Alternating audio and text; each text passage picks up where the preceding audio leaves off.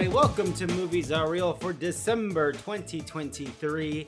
Happy not holidays. Happy 2024. Awkward podcast that does at the end of the month. Hello. We're here to talk about the movies of the month of December 2023, the last month, which is always scary because then I think about, oh, we got to do like a 4-hour podcast. Right. But it's the job we have to do. No one else is saying what are the best movies of the year. No one else is giving awards out there. Isn't that right, Ryan? I can't believe no one else has thought of this idea. Hello, I'm Ryan. It's beginning to look a lot like podcasts this not holiday season. Mm-hmm. Carrie, you were, how do you feel? You know, this isn't the actual podcast of like where we say what's the best, but how did you feel about 2023 now that we're looking back on it right now? It was pretty good. It's definitely not a year of like personal heavy hitters for me. Yeah. I feel like that's kind of a shared opinion. The same. I think so too. Usually, I feel like I say that at least every year. It feels like the classic George thing he says. But there's some ones that I really, really like, so. And there's still a lot we have yet to see that just started. Yeah, classic. But we are here to talk about some of the last things that came out in 2023 that we saw. We're recording this the day before the Golden Globes. Let's go. Interested to see how that goes. I think I don't think there's any ones I'm closely looking like I'm like really interested how it's gonna pan out. Other than I am very interested how animation goes because there's two big heavy hitter films in that, and that is The Boy and the Heron and Spider-Verse, and I'm very curious how that's gonna go. I have my opinion of when we get to The Boy and the Heron. But yeah. All I'm hoping for the Globes is I hope Past Lives sweeps everything that's in because I think it deserves it. It was slept on. It's very good. Is it?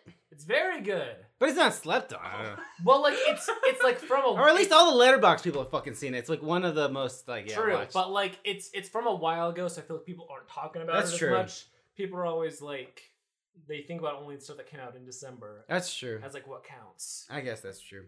All and right. We get like weird stuff like Wonka. Timothée Chalamet, Wonka being best actor. He deserves it, Ryan.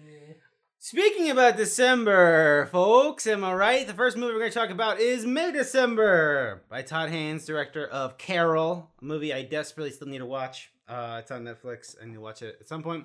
Starring Julianne Moore and Natalie Portman, produced by Natalie Portman as well.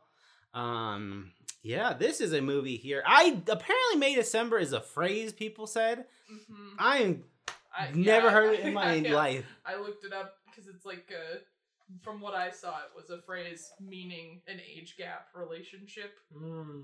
But that's what I saw. I've never heard of it. I've heard that phrase, a May-December relationship. I just never asked or figured out what it meant. Mm-hmm. Apparently it means when you're in your 40s and you're dating a... I was going to say, Charles Melton's character also didn't know what it meant, and then Julianne Moore had explained...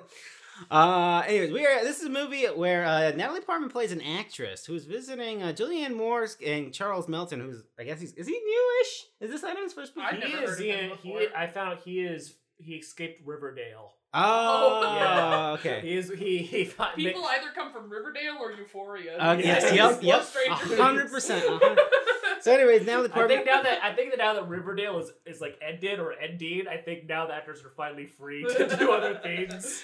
Julianne Moore got into a relationship with Julianne Moore's character. Not Julianne Moore.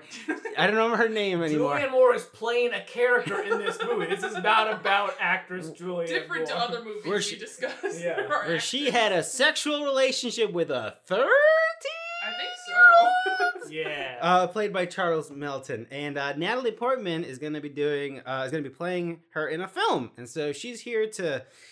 I guess embed herself in the life of Julianne Moore's character in Charles. I don't remember what the fuck was her name. I'm trying to think of it. Jesus, I don't have it. Either. But anyways, she's here to embed herself to hopefully. And then also, not only did she have this relationship with the child when they were 13, but after she went to jail, they just continued being in a relationship throughout his adult life. They had three kids, and now the latter ones are... They're all graduating, yeah. School, yeah. So it's coming at a moment that's... like, so essentially the house is going to be empty. It's just going to be them.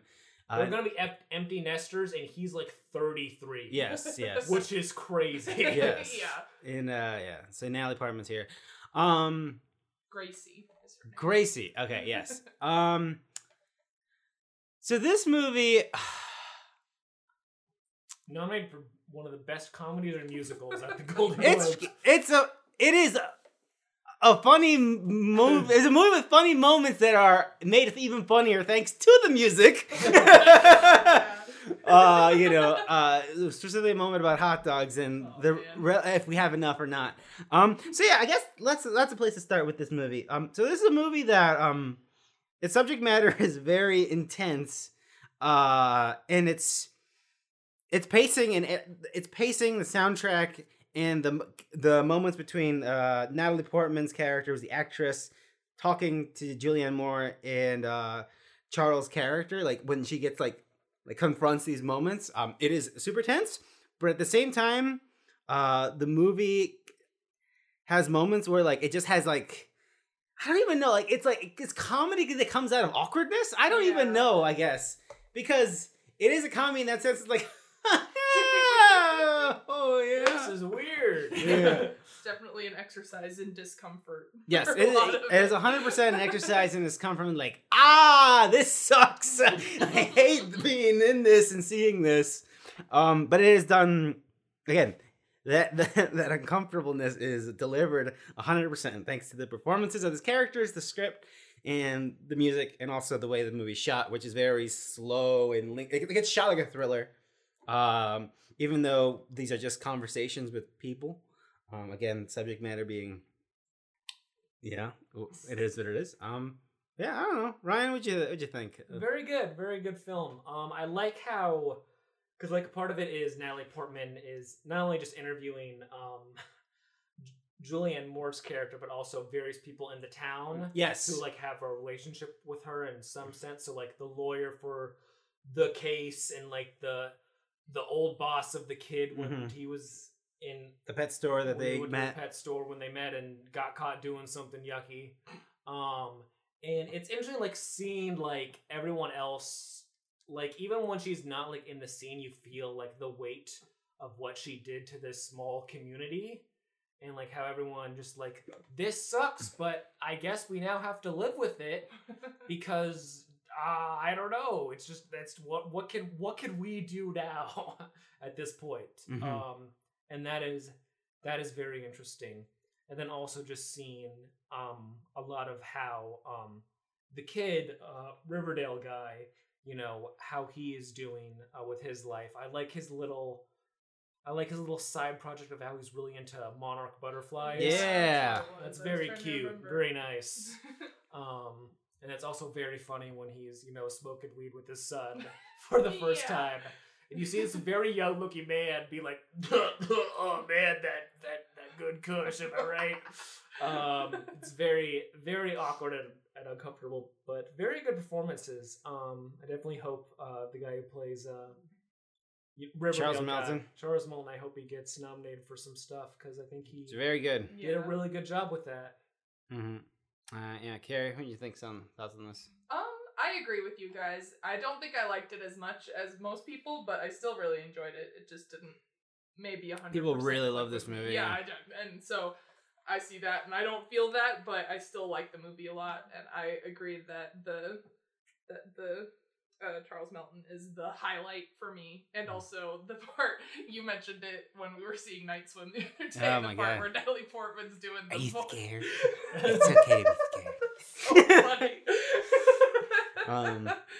Which is another great moment. It's all subtle. Like we all assume that Natalie Portman in this universe is maybe some big shot actress because of the way people react to her. But This movie goes on. Maybe not. I think you're just like a weird actor who's choosing this movie for like not cool reasons. Yeah. So yeah, fun time. But yeah, good stuff on Netflix. It'll probably do very well, I think, at award season. It's a big like it's one of those like performance movies where like the performances really are it, but like I don't know. I feel like it's not one that like has a lot of room over time. Like I don't think it'll be remembered years from now, unfortunately. That is how I feel about just a lot of Netflix films anyway. I mean, it doesn't help that they don't make an event out of their big movie. No. Like I said, like I think, oh my God, what is the director? Lulu Wang? Is that the director of The Farewell? Yeah. But she mentioned it, like, she had that, like, very good roundtable where she was talking to a bunch of the directors, and she was like, I had an offer from Netflix and I had an offer from A24. The A24 was less money, and the Netflix one was more money, but I knew if I just did Netflix, like, it would just come out, and then, like, A24 has that, like, branding where a little bit where, like, they elevate the people involved with it and directors, so it's, like, it's probably better long-term if I went to A24. Because something just goes on Netflix, and it's just, like, I don't know, it's just, it's on there, I guess. Bradley Cooper, watch this. I cannot wait till that gets, I feel like that's already been buried on Netflix. Yeah. I'm not hearing, like, I don't know if people were like, yeah, it's a movie. That has to be one of those, like, this is the movie Maestro. You're talking about Maestro. Starring and directed by Bradley Coops. And Carey Mulligan. I feel like that's one of those, like, I don't know how, but, like, Bradley Cooper's agent just convinced, like, all the critics on Hollywood that he is a big shot. People like A Star Is Born. People really like it. Yes, but if you take Lady Gaga out of that, then it's a nothing movie. She's just a very good singer. It's also the third remake of... Third. Of a Hollywood classic, yeah. That's about Hollywood, too. Yeah. So, of course, Hollywood loves that, but whatever. I don't know. I feel like he's tricked people into thinking... It's like when every movie that Adam McKay makes, like, it's nominated for something. It's like, why that? Like, it's fine. Like, but Vice? Like, yeah, but, like, why is it nominated for Best Picture? Like, I don't know. That's how I feel. Netflix's people are very good at... They're not good at marketing their movies to the public. But they're very good at marketing movies towards the people who do the considerations. Because, anyways. But then then no one makes any money but that event. Yeah, exactly. And do they make money? Forgotten about. It's a question if they do. The executives definitely make money. Again, everyone else does not make any money. This has been a big year of everyone asking streamers, like, so, like, how does this make money? Actually, because how does Killers of the Flower Moon, a movie that cost $250 million... and Argyle, a movie that costs $200 million. How does that help Apple?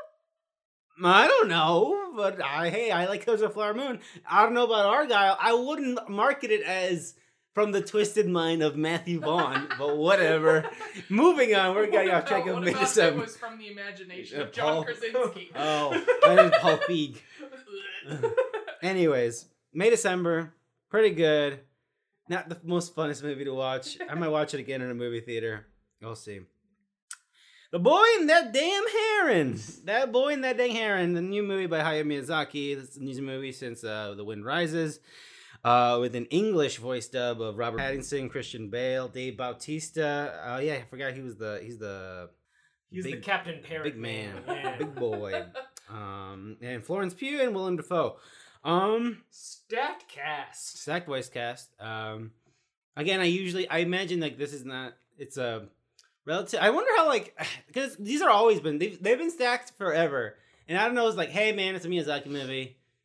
Come on, like, do you want to just go to voice booth? I've read a lot of stuff about the cast, just because, like, there's not a lot, but for most of them, they were just, like, people, like, heard, and was like, hey, I want to, or, like, people, like music, like, hey, agent, if you hear about any Miyazaki let me movies, know, I will do it. Yeah. I don't care what it is. That's what vibe it gets. Like, Like, so I imagine it was the same thing as, like, oh, I'll do it. Because, like, especially, like, Christian Bale, I think he's the one I read is like, yeah, if they're ever doing another one, I want to be in it. Mm-hmm. Was he Howl? Yeah. He was the Howl. He owned that moving castle. Yeah, we bought a moving castle. So yeah, I guess who wants to start with this dang boy and the heron? I don't know. It's very similar to, like, Spirited Away. Yeah, it's very similar to Spirited Away. Young boy, he loses his mom in, like, World War II, like, war stuff. Yeah. I can't remember what time period it took place. But then he moves to the countryside with a new mom, and he discovers, you know, this weird tower. His dad is like a general, or he's in charge of something, because he's in charge of a plant that manufactures, like, planes? Yeah. So, yeah. But he discovers this mystical tower, and it's guarded by this weird, just, like, obnoxious heron that's always, like, laughing and, like, I hate you, you dumb bitch. And then he goes into the tower and he goes on a big mystical adventure to find his new stepmom. So very similar to Spirit Away in a lot of ways, where, you know, young kid kind of annoyed at, you know, parent stuff, but eventually goes on an adventure to save them. And similar to that, it has its own, like, you know, whimsicalness, great animation, interesting world, the understanding the mysticality of the world is a lot more confusing than, let's say, Spirited Away, I would say, just because, like, I don't really understand this. There's a lot of subtext in this movie. It's a vibe, for sure. Yeah. And that's mostly where I'm at, is, like, this is so pretty and, like, so imaginative. I like those frogs. The frogs are great. I loved all the bird stuff. A lot of bird poop in that movie. Lots of bird poop. So, at the end of the day, I really liked it. It's a great vibe. It's nice to see a classic hand-drawn animation thing again, and it still looks great. And then the English cast is fantastic. You would not know Robert Pattinson is playing the wild. It is wild. He's so good. There has not been any VO booth footage out of that. No, I would love to see. I read a thing of someone the voice director for America. Like, apparently he was like nervous about Robert Pattinson, like he didn't know, but then like when Robert Pattinson came, like. So I did some recordings last night. I want to run down what he thinks. Voice memos on his phone. And he had like a bunch of different voice memos, and he was like, "Jesus Christ, how do you do that with your voice?" That guy clearly didn't watch Devil All the Time, or that movie where he played a French king or whatever. That guy's the master of funny little weird ass voices. He is. That man can. Yeah, he can transform his voice, and he does more in this than he's ever done before, and it is. It is so impressive. I know there's a lot of anime people who are like, you know, subs over dubs, but like this is a very good dub. This is so good, and all of the dub people clearly care and want to be a part of this. Yeah. This isn't like the only weird dub in Hayao Miyazaki's scenes, like Burt Reynolds in Princess Mononoke as that. It was really weird. Anyway, sorry. Was that Burt or is that Bad Santa? Isn't that not, who? What? Is that not Burt Reynolds? No, that's not Burt Reynolds. That's oh my god, who's Bad Santa? Billy Bob Thornton. That's it. Billy Bob Thornton. Billy Bob Thornton. I was like Burt Reynolds. Yeah. But yeah, I just feel like there's this idea of like, you know, like the old anime voice acting where they just got guys around the office. Like you could do a voice of a squirrel. It's like sure. But like I don't know. Everyone here is really passionate about it. They go all for it. Robert Pattinson gave more effort in this than he's ever done at anything, and that is saying something. So yeah, for that reason, I liked this a lot. I can recognize some issues with the story and its nonsensicalness, but it's just very nice and pretty and a good time overall. Carrie, what'd you think of this? I agree that it was like I found myself being like, what is going on? Why is there a man playing with blocks? Who is this? We're in a different dimension. But, you know, if you can kind of parse through it, you can get some meaning out of what you can glean what he's trying to say a lot of the time. But the visuals are amazing, obviously. And I was mostly there for Robert Pattinson, to be fair. And so that delivered. But not really one of my favorite Miyazakis I've seen. Yeah, that's also where I'm like, I think, I didn't go with high expectations because I think it's weird to go. I don't think it's good to go in a, because all of his movies are like so different. Like I don't even know what I'm expecting to walk into when mostly when I go to his movies. And I remember being the first time I saw The Wind Rises, which was a while ago, when it came out. I was I bet I like that movie now more, but at the time I was very like, that's weird. Yeah, I just thought like it looked pretty, and I don't know. It's cool to see one of these movies, but I was very much like, yeah, it's fine. I was kind of bored at points. I fell asleep at points. I wish there's more weird shit like the frogs. I like the frog part, and that was. But yeah, I don't know. I also am like, I feel weird about this year, because in 2023 we're gonna have, it's gonna be it's either gonna be this Boy and the Heron or Spider-Verse gonna win Best Animation. Not the Super Mario Bros. Movie. No, I don't think it's gonna win. And so I'm very, thank God, because I felt very shitty, but it's true this is how I felt. We're walking into it. I was like, I don't think I'm going to see anything in this movie that looked as good as Spider-Verse. Or as like, whoa. I just felt like I know what I'm, he's made a lot of movies and I don't know if he's going to blow my mind this one. And I walked up and I was like, yeah, like spectacle visual wise, it looks nice. It looks good, but I know what I'm getting out of him and the team there. I'm very curious how the votes go down for Oscars and Golden Globes and animation. But yeah, I'm sure that team, if the animation Oscar is always weird because it's like, it's usually Disney or right something else, but it'd be cool. I feel good that the Spider-Verse team is going to win. And I think, I'd imagine it'd mean a lot to that team that made that movie. They'd be like, you sure? Because that movie looks spectacular. But yeah, this movie's fine. It's all right. It's yeah. There was again. This is probably the well. I don't know if it's where it ranks in U.S. box office for Miyazaki movies, but I know it did very well. And when the movie theater I went was packed with like young kids and adults, mm-hmm. which this movie is maybe not the most kid friendly. This movie has like a kid get fucking nuked in the skull, like concussion, just like.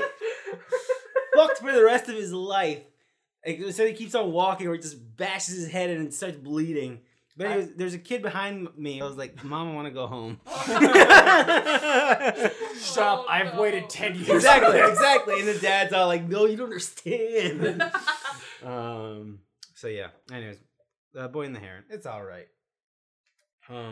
This isn't for you. You're my excuse to see this. Yeah. I saw the Paw Patrol. Oh, I saw 5 Minutes at Freddy's. This is for me. Completely different. Not animated. Eileen. Anne Hathaway. Thomasin McKenzie. Based on a book. I don't know if it's the same name. Mm-hmm. Is it? Yep. Okay. This movie here is sort of a thriller. Thomasin McKenzie plays I think it's Boston? I think it's Boston. It's somewhere around there. Yeah, that seemed like what Anne Hathaway was doing. Yeah. I didn't like Thomasin McKenzie's accent. Anyways. Yeah. Eileen. Movie about Thomasin McKenzie works as a sick assistant at a... she's at a juvenile prison. Juvenile prison. It's like what her... Administrative. Yeah, because she's supposed to do office... Administrative assistant. Yes. Yeah. But she gets more involved than she maybe should have. That's why I was confused. I was like, I don't know if we should be doing this. And Anne Hathaway is the new director of the facility. She's coming in after the old one left. She's doing, like, therapy. Yeah. Psychologist. Mental health in charge. Yeah. Lady. This takes place, was it 9? Is it 90 or 80? I can't. Oh, God. I'm not sure. It's definitely a period piece. Yeah. It's older. It's older. And so, yeah, right away, Anne Hathaway takes a specific interest in the case of one young man. And what's up with that? And not Thomasin McKenzie. Well, like, all the guards were like, he's fucked up, man. He killed his own dad. Fuck that guy, or whatever the hell. And Thomas... 60s. Oh, okay, it was really old. I guess that checks out. And Thomason's character is really interested in Anne Hathaway because she's really cool looking. She smokes. She smokes a cigarette, and she's she's got the big blonde hair, and she looks at her like with her eyes half closed, like it looks really cool. She's really cool. She's very cool. She's very pretty. And so she like wants to get close to them, and then they wind up. They go out for drinks and. That means a lot to Thomasin, and a regular healthy friendship. Yeah, an interesting working relationship happens, and then stuff gets even weirder. That's just what it's like to have gal pals from work. Okay. Yeah, I don't know. Carrie, what'd you think of this movie? I thought this movie was really awesome. I just like immediately from the get-go with the cool font at the beginning. Yeah. I was like, now this movie's gonna slap just because you can just tell all of the style and all of the like femme noir weirdness is just all we're here and you're strapped in and you're just let all of the unpleasantness just kind of happen to you. And which is not in the marketing. No. I mean, I knew what to expect because I had read the book. Oh, okay. So I was like, okay, let's go. All right. Okay. But, so yeah, it was fantastic. And I think this is the first time I've liked a Thomasin McKenzie performance. Like, her accent's a little spotty, what about old? Like, wait, I need to watch Old. At the time, I was like, "What planet are you from? Why are you talking like this?" To be clear, I love Old. Like, I don't think anyone gives a great performance in Old, though, except Vicky Krieps. But I just love her. But yeah, because I think this is the first time I've seen her play like a little weirdo. Like, I feel like she's always played twee. Yes, that's a big thing. And I'm think. Yeah. Now this fucking works. You being a freak works. I like that. But so that was fun to see, and I think when I the author of that book, Otessa Moshfegh, I don't know how to say her last name, but she's extremely popular, and this is my favorite. I read a few of her books, but this is my favorite book of hers that I've read, and I'm glad that it was the one that got turned into a movie. Yorgos Lanthimos was originally attached to a making of one of her other books called My Year of Rest and Relaxation, which was set to star Emma Stone, but I don't know if that's actually going to happen. I think that might have turned into Poor Things. Yeah. Interesting. All right. Ryan? Yeah, I liked this a lot too. It was a lot of fun. I love a good, nice, easy thriller. I like Thomasin I like the idea of Thomasin McKenzie, so seeing her in something a bit better is nice. I wanted to ask Carrie if this deviates a lot from the book. Yeah, me too. I was curious. This pretty much from my memory of the book, this is pretty standard. Okay, I don't remember any glaring things that have been left out. But it's also been quite a while since I read the book, so I don't have a play-by-play in my mind. I meant to reread it, but I didn't get around to it. Yeah, I just love any like kind of thrillery kind of stuff set in the '60s. It's just like a good look. It reminds me. It's obviously a very different movie from, like, The Shape of Water, but, like, the look of, like, the prison and the look of, like, the weird government place, like, that aesthetic is kind of similar, and I'm a big fan of that, baby. That's all I gotta say.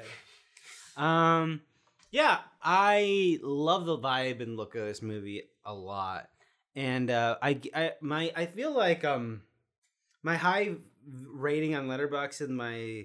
Like, I like this is like an 8 out of 10 for me, and I think it's a lot of vibes and a lot of just style. It's a lot of the tone, the part with the bar, the warm colors, and even though I know Thomasin's maybe a little a freak, there's still something about that like it's not a date, but it's a date sort of tension that I just really really loved, and I also. Fucking loved I just was horrified the climax of the movie where we confront why that kid killed his dad. I was like truly I've seen a lot of fucked up unpleasant. It was really like that was horrible. Yeah, we watch a lot of movies with a lot of fucked up monologues. This might be one of them. That was awful. Yeah, that was horrible. Yeah, I remember reading that and being like I don't. It's like, oh, you can really put those words in a sentence together, can you? That's crazy. Should you? I don't know. It's really rough. That sucks. So yeah, I mean, could you say that is Anne Hathaway maybe overacting? Maybe a little. I don't know. I think I disagree. I think she's a little like. She's clearly like troubled by like what's going on and how deep she's gotten into the shit. Like, this has gone way too far. Like the wine bottle, like the whole like I could see someone say like that whole section when they're at her house. Yeah. People say like this is okay, but it just feels like she's having a lot of fun with the role. That build up at her house, it's really good. Very good. It's really good. You can tell that like there's something weird going on, and I won't spoil it, but it's very good. Yeah, I like good that part stuff. A lot. Yeah, I really really like this movie. I think I would probably like. I don't know why I'm so reserved. I got really, really like this movie. And I don't know if it's just because I don't know why I feel like I think it's... You can say it's because Anne Hathaway's hot. She is very pretty. She's very, very pretty in this movie. Her big eyes and that blonde hair. No. It's like, and she's smoking, and she's so cool. Yeah. But yeah, this movie's great. I want to watch it again. I don't know why this is also like one I think they can maybe gonna get a little like lost. I don't know, because it's not gonna get nominated for anything. And it came out during that time, but this movie's great. Good stuff. Yeah, I think it's great too. Would I gain anything if I read the book? It's like it's essentially is it like pretty straight adaptation of that book? I'd say so. You might enjoy getting a little more hindsight into Eileen's character just from her point of view from watching everything, but okay. If you're curious, it's a quick read. It was only like 260 pages, I think, so cool. You can fly through it. Yep. And also, this movie's also pretty short. Like, there's not that many stuff that happens in it, but it's pretty good. Oh.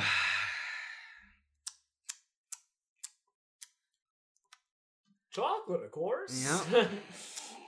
Wonka, baby! Wonderful confection, whatever the fuck. Paul King confection. A Paul King confection. Wonka, starring Timothée Chalamet. Caroline? Is that the little girl? Mm-hmm. I don't think I've seen her in anything other than this. Yeah, I don't think so. Is she on Riverdale? Oh, that's a great question. Hugh Grant, Olivia Colman, Keegan-Michael Kay, and Sally Hawkins for a bit. I wish there was more. And Rowan Atkinson. Who's Rowan Atkinson? He was the priest. Oh, yes! So yes, this is a musical, I'm going to say adaptation of Wonka. It's sort of a prequel, I guess. I don't fucking know. You get to see how Willy became Wonka. Not an adaptation of Roald Dahl. Not an adaptation of Roald Dahl. How George became Cruz Alvarez. Exactly. So yeah, I don't know. There was the reaction, the roller coaster I went on this, my personal anticipation of this film was that first trailer and being like, what the fuck is this? This is insane. This can't possibly be. That's how I felt when I read like the press thing of like, Warner Brothers Studios making a Wonka prequel starring Timothée Chalamet. It's like, huh? That's like fake YouTube thumbnail shit. Like, what?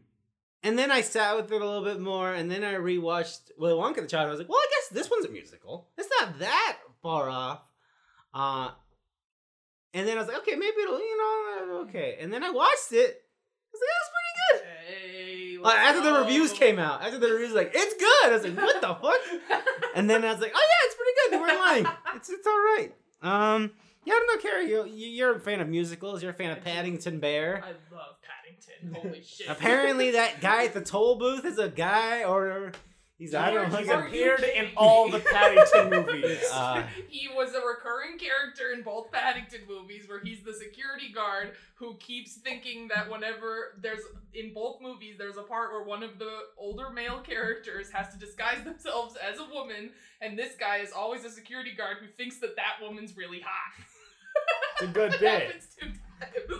It's fucking hilarious. That's how you build up on a joke. No, that's my favorite part of Paddington 2 is when Hugh Grant again is dressed up as a nun trying to get the letter off the ceiling, and he's the security guard. He's like, "Oi!" across the way. It kills me.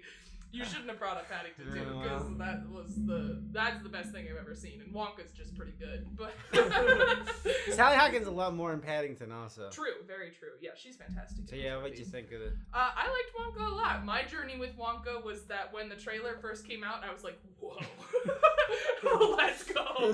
This looks insane!" And then the review, I was hoping for like bombastically terrible and weird. And then the reviews came out, and I was like, oh, it might just be good. And then I watched it, and I was like, yeah, that was pretty good. So, yeah, I enjoyed it. I the original is one of my favorite movies, and it obviously didn't live up to that same level. Mm. But I think it's an extremely nice movie. It's genuine. But, yeah, I think this movie was good. I think Timothy was great. And he's really good. The part where they milked a giraffe was out of pocket and insane. But... But I forgot about that. But yeah, I think it's a great movie. I had a fun time. Yeah, Ryan, I liked this more than I wish I did. And I think the reason for it is, you know, if you take this movie and you replace Willy Wonka with Paddington Bear, like that would be the best movie. Paddington's a chocolate maker. Well, like for the most part, that movie, the movie would work almost exactly the same because you could see Paddington not read a manuscript or whatever and get trapped in a weird hotel, and then he has to work his way out. Oh, you know, he went to jail. Like you could see that happening to him, and him beat in all the situations, and that's how it works. And this is basically just a Paddington movie, and that's what I liked about it. And the humor, especially from the supporting cast, felt like supporting casts from a Paddington movie, and that's probably just because that's how Paul King writes these more family-friendly, you know, comedies. That's just his style, but still very good. Yeah, none of the songs did much of anything for me. And I don't know. I felt like at one point they were trying to do like a romance thing between Wonka and like the girl. Did anyone feel this? I mean, I could see that being a romantic scene, but then I was like, wait, she's 12. Yeah, I know. Because like he's singing songs to her and like it feels like a bonding moment. It's like, how old is she? And how? Because I remember like, wait, how old is she and how old is he? Because that changes, like, what this is. Yeah. And I didn't like that. I feel like Timothée Chalamet did a good job of depicting Willy Wonka as a sexless being. Yeah, which that is true. Yeah. That is true. I remember that. This man doesn't fuck. Yeah. I do like also the idea of... This is the beginning of his career when he's like young and hopeful. And then you watch the original, and he's just like, then he becomes cynical. Yeah. I hate them. They stole my damn recipes. You get nothing. Good day. Yeah. Very funny to think about that progression. Does the Timothée Chalamet Wonka grow up to be the original or the awful, terrified Johnny Depp one? So that's the biggest thing. Has anyone kept the box office for this? I'm gonna look it up because I don't know if this is going to... Because I think like Charlie Chocolate Factory de facto became a generation's Willy Wonka. Mm-hmm. I don't know if this will become that. I know it's done. I know this has been the Christmas movie. Because I hypothesized on that and There's nothing else, yeah. Because like no one was going to see Aquaman 2, obviously. So people were just like, I guess we'll see Wonka. 400 million, so it did okay. It made its money back, I bet. Maybe. But it's not a... I don't think it was Charlie and the Chocolate Factory numbers. Let me look. In my head, Charlie and the Chocolate Factory, because I was hyped out of my mind to watch that movie when I was a little kid. So same. I assumed everyone else in the world was excited. I'm assuming that made $14 billion. $475 million USD. Pretty good. It did pretty good. Me and my family did it twice. Yeah. So it did better than... Yeah, Charlie did better than Wonka. So Wonka's not a slam dunk. I don't know if it'll become a generations. Willy Wonka, like, entry point. I think it might just be Charlie or Willy Wonka. Yeah. But yeah, I don't know. I thought this was fine. Like I said, I think this is the most impressive thing I've seen Timothée Chalamet in. I haven't seen Bones and All. That's yeah. He's very melodramatic Timothée Chalamet in it, though. So if you don't like that, you wouldn't really like that performance. But that movie's fucking awesome. Yeah. I saw like a few people saw the Timothée Chalamet singing was embarrassing. He was good. He was fine. He was pretty good. Yeah, people just hate musicals. Yeah, I think so too. I was like, that was fine. I think the biggest thing that came out was like sincere. I believed his character was genuinely this like hopeful and like it didn't feel like he was forcing it. Like the songs felt like they felt the character, and I was like, yes, that's fine. You should play more characters who are happy. Yeah, maybe. No. Not just like... Not with that bone structure. Oh, that's true. And not just like, there's sand everywhere. And maybe I'm dead. Silence! I remember that trailer. I am Paul Atreides. Bene Gesserit. You've been fighting them for a decade. I've been fighting them for 500 years. We're all gonna have to rewatch Dune, right? Because none of us remember what the. I don't remember a single thing to Dune. Bene Gesserit, y'all remember that? I need to rewatch that movie like hours before we watch Dune 2, just so I can really. Little time between. I cannot forget anything. Ideally, they do a double feature. Like, oh, thank God, I can just enjoy it. I'm gonna need 2 beers and a cheeseburger for this bad boy. We all gotta order 2 beers so we go see Dune 2. But yeah, I thought this movie was completely good. Yeah. Totally fine. So good job, Timothy. Good job, Paul. Keep at it. As I understand, you're going to make another Paddington movie. I don't know if he's attached to a third Paddington movie, so that is... I think he might just be a producer at most, but he's not directing it, which... I'm worried. Yeah. Concerned. I love my boy, and also we do have to remember the factoid that we saw that Olivia Colman joined the cast as a lady who runs a retirement home for bears. So, you know what, maybe actually it'll be a great... You know what, Carrie, that's a good point, and I want to be hopeful, but like the dream was this would be the de facto best trilogy in cinema history, and we're so close. Damn close. It could happen. It could still happen, but like the problem, like if Paul King came back to direct, it would have been no doubt. This is the best. Yeah, it's not a surefire thing anymore. Yeah, we gotta believe. Retirement home for bears. That is hilarious. I'm so excited. Oh boy. Well, Ferrari, folks. Michael Mann's Ferrari, starring Adam Driver, Penélope Cruz, and Shailene Woodley. This movie chronicles a very specific moment in time in Enzo Ferrari's life post-World War II, where TV is not that big of a thing. Televised races is not really a thing. So Ferrari is a name, but it's kind of a name in Italy, and people who, like, rich kings and shit who, like, went to Italy. It's like, oh, this is the most expensive car we got in Italy. It's like, well, I'll buy it. So Ferrari's not like everyone knows Ferrari. Like, you don't have to know about cars to know that's a expensive brand. And so Enzo's on the ropes, you know. Yeah, I have to hold all the cards, but that's the cards on my hand, as Penelope Cruz says. And he has to hold all the cards. He has to make a move. You're out the money. How? Yeah. So he is at a point, there's a big race happening, and the thing is going to be televised, and so what they want to do is like, okay, let's maybe sell it, let's maybe find an American partner, except he doesn't, and he just wheels a way to get Italy to pay for him to keep staying in business. And let's win this race so we get a bunch of publicity, and so then we can sell more, we can make more cars and sell more cars, because now more people know what Ferrari is. So it's a long shot. It's kind of like Ford versus Ferrari, but the other way, where Ford was like, you know.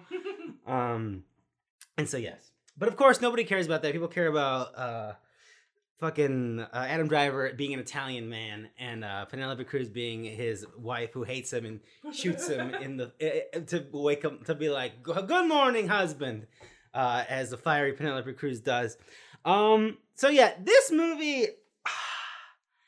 Everything in the trailer that got me excited about this movie delivered. Nice. Adam Driver being Italian is all fucking hell, waxing poetic about how our terrible passion, our beautiful joy, all of us are racist. Two objects in motion cannot be in motion at the same. Two objects cannot exist at the same time. Yeah. At the same point in time. Am I a sportsman or am I a competitor? Italian. Yeah. So that's this movie is it delivers is a good movie about a very wildly charismatic Italian man with a lot of power who is fine having his drivers die in order to the legacy of Ferrari and what it means to be a race car. When he says like, Am I a sportsman or am I a competitor? You get in my cars, you get into winning. Meaning that when those two objects, being like a car's here, his car's here, you're gonna cut that guy off. He's gonna fucking die, or you die. But like, so you can't let him go. Essentially, it's like you can't let him pass you. And like, oh, I don't want to die or kill him. Like he can go, whatever. It's like no. You get in my car, you get in to win. So that is what this is about. And Penelope Cruz finding out that he's cheating with Shailene Woodley, which is crazy to me. I do not understand that at all. Not a big Shailene Woodley fan over there? Yeah. Like and Penelope Cruz finds out that he has an affair, and he has a kid. He has had a son for years. Oh. Like 12 years. And the son they had died of, I forgot what disease, but he died. And since their kid died, it's been awful, and Penelope Cruz has been a mess. And so now we had a moment where, like, okay, now the company's gonna go under. Penélope Cruz, who, like, as we said in the trailer, half the cards are in my hand. She owns half the company. So yeah, that's the boiling pot here. It's a movie. And yeah, that's great. If everything I said, like, you want to see Adam Driver be passionate about cars and about how he needs to win and about he loves his son, this movie's for you. Driving, I don't like. I think the car scenes are okay.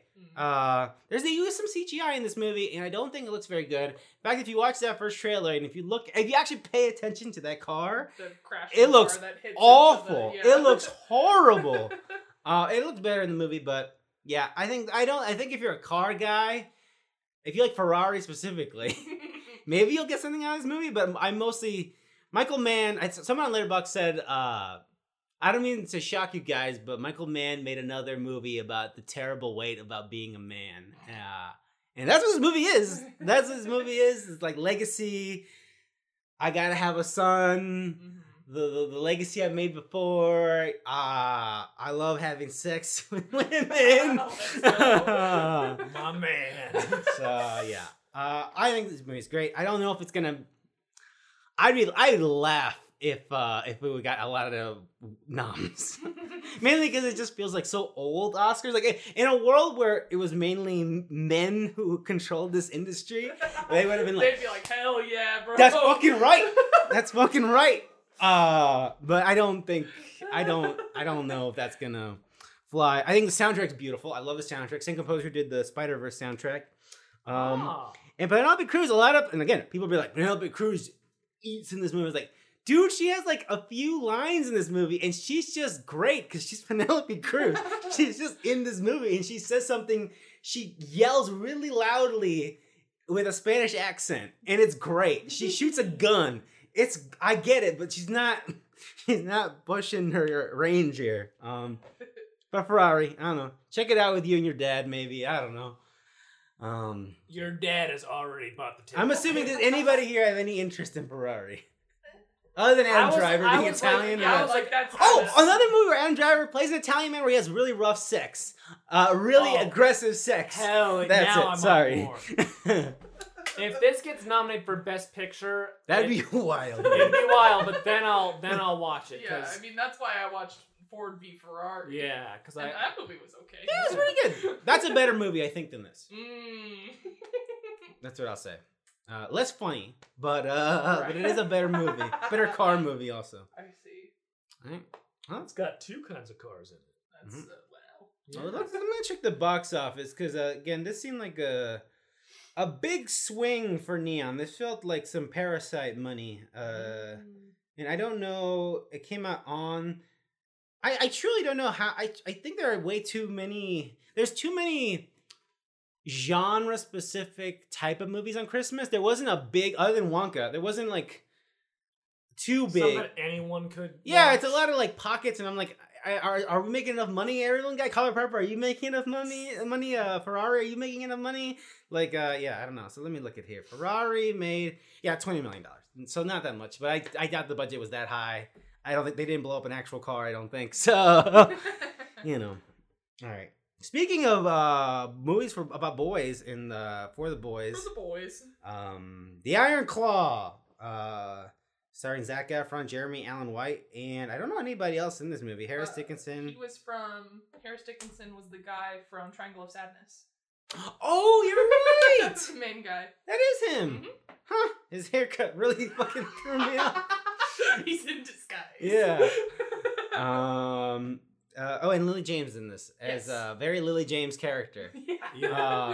I could tell from like the Trisco. Yep. You're just doing Baby Driver. Yeah, you're like you like this guy who's just there's something in him. He's just special. You're here to support his dream, you know? Iron Claw is a movie based on the life and times of the Von Erichs, who are old-timey legacy wrestling a family back when the things were just territory. There wasn't a WWE that was like, this is the wrestling company. There's just a bunch of pockets of different wrestling companies across the United States, and the Von Erichs' father owned one of them. I forget where, but yeah. Carrie, you saw this movie. Ryan, you didn't see this, right? No. Carrie, you're a not wrestling person. Right. I I do live with Greg, who is a big wrestling person. So he's shown me some wrestling stuff, and we've watched a couple wrestling documentaries just about, like, Andre the Giant and some stuff like that. But have you seen this one? This documentary? No, I have not. Okay. So I knew nothing about what was in store for me going into this movie. I had never heard of them before, but yeah, this movie was devastating, but also really, really good, which makes it hard to recommend. But yeah, basically, you can imagine it's just this dad who was a wrestler, and he wants to instill his fucking big-timey, I'm a wrestler attitude into his sons. Dreams that he never was able to accomplish. Yes, and the results are mixed. Not too far from The Wrestler, as in that wrestling is a hard gig, brother. It's hard, especially back in the day. It's a hard life. So yeah, I like this a lot. I think Zac Efron really is the star of this movie for me. Yeah. He's amazing. I don't know if he'll get another chance to get a role that he can actually sink his teeth into, and someone will actually take him seriously. Yeah. Because even when the photos came out of this movie, people were like, what the fuck is Zac Efron doing? And to be fair, he does, like, if you had no context, it does look ridiculous. It looks wild, but it makes sense. But also, I will tell you what, like, I've never been super attracted to big, muscly men. I kind of got it. It's like, this guy, he's pretty good. Anyways, but yeah, he delivers a character who's just like, man, I fucking love my family. I fucking love my brothers. I really do. And he just really cares. And it just really comes through and it feels sincere. And he absolutely, like, he embodies that of a person who, like, just loves his family, just hanging out with his family. And so, like, what happens in the movie? This is history. I mean, I don't want to spoil it. People don't know this history, but whatever. Tragedy happens. And it's really heartbreaking to him feel like, man, what is... Again, like, there's this thing of, like, they don't push it in the marketing or whatever, but, like, there is this Von Erich curse, like, that this follows his family. And the fact where he just starts believing, like, oh, like, this is fucking real. Like, and to be fair, I would think the same thing. I think the same thing. Like, how does this happen? Like, how does such horrible things happen in succession? But yeah, I don't think you need to like wrestling to like this movie. There's not a lot of wrestling in the movie. I think if you were looking for, like, a sad story, but, like, also touching story, I think this is good. I think I mentioned this in my Letterboxd review, and my knee-jerk reaction was that the ending felt a little heavy-handed for me at first, because it's very, like, I don't even know. Like, it's on the nose. But then I remember that, the main part, like, Zac Efron's character in this movie is still alive. Like, he's still alive. Like, this is still his life that happened. So having a moment to have something that maybe feels sappy, I think is completely fine. Yeah. Yeah. So yeah, pretty good movie. Do you have any interest in watching this, Ryan? If it gets nominated for big awards, then I will. But it might. I just like, sports movies do so little for me, just because, like. Fair. That part of my brain is not there to be interested in that. So, like, it has to be, like, an award-winning or have, like, an actor that I'm, like, really down for, like Margot Robbie and I, Tanya. But also that story is very interesting. Yeah. I kind of knew a little bit about it beforehand. It's been too long since I've seen that. I need to rewatch that again, too. But, yeah. I'm not opposed. I'm not like, no, not for me, bub. But it's just one of those, like, yeah. Maybe. I'm the same way about sports movies, but I will say that this connects a lot more emotionally than, like, an emotional basketball movie or like an emotional football movie, because it's just like you get to see the characters existing in the moment in such intimate fights, and also just it's a lot more of their interpersonal relationships, and it's a lot, but it's really, really good. I liked it. They're not doing this to save a rec center somewhere. No, absolutely not. Yeah, it's pretty good. I strongly recommend watching the documentary. Yeah, I think I'll check it out. Well, I'm as a AAA 24 member, I am subscribed to their zine, and the zine that's coming out is a Von Erich zine, yeah. So I'll be reading that. I think that, and there's a wrestler in the beginning of the movie called Bruiser Brody. He also has a fucking wild, fascinating story. I think that's another one that you could make a movie out of that, and it'd be great. But yeah, and those are two stories also, the Von Erichs and Bruiser Brody. Those are stories that are so of old wrestling that no one knew. So like when they did those documentaries on Dark Side of the Ring, which is what the series is called, I was just like, I had no idea. This is wild. Why isn't this story? Oh, it's because it's not WWE. And they're also not positive stories. So that's why they're not shared. But yeah, Dark Side of the Ring. Check it out. And that movie. You did watch Rebel Moon Part 1, A Child of Fire, though. I did watch Rebel Moon. You spent 2 hours and 30-ish minutes of the time you have on this earth. I just want to emphasize, I watched the intro of it, I got tired, and I picked it back up the next day.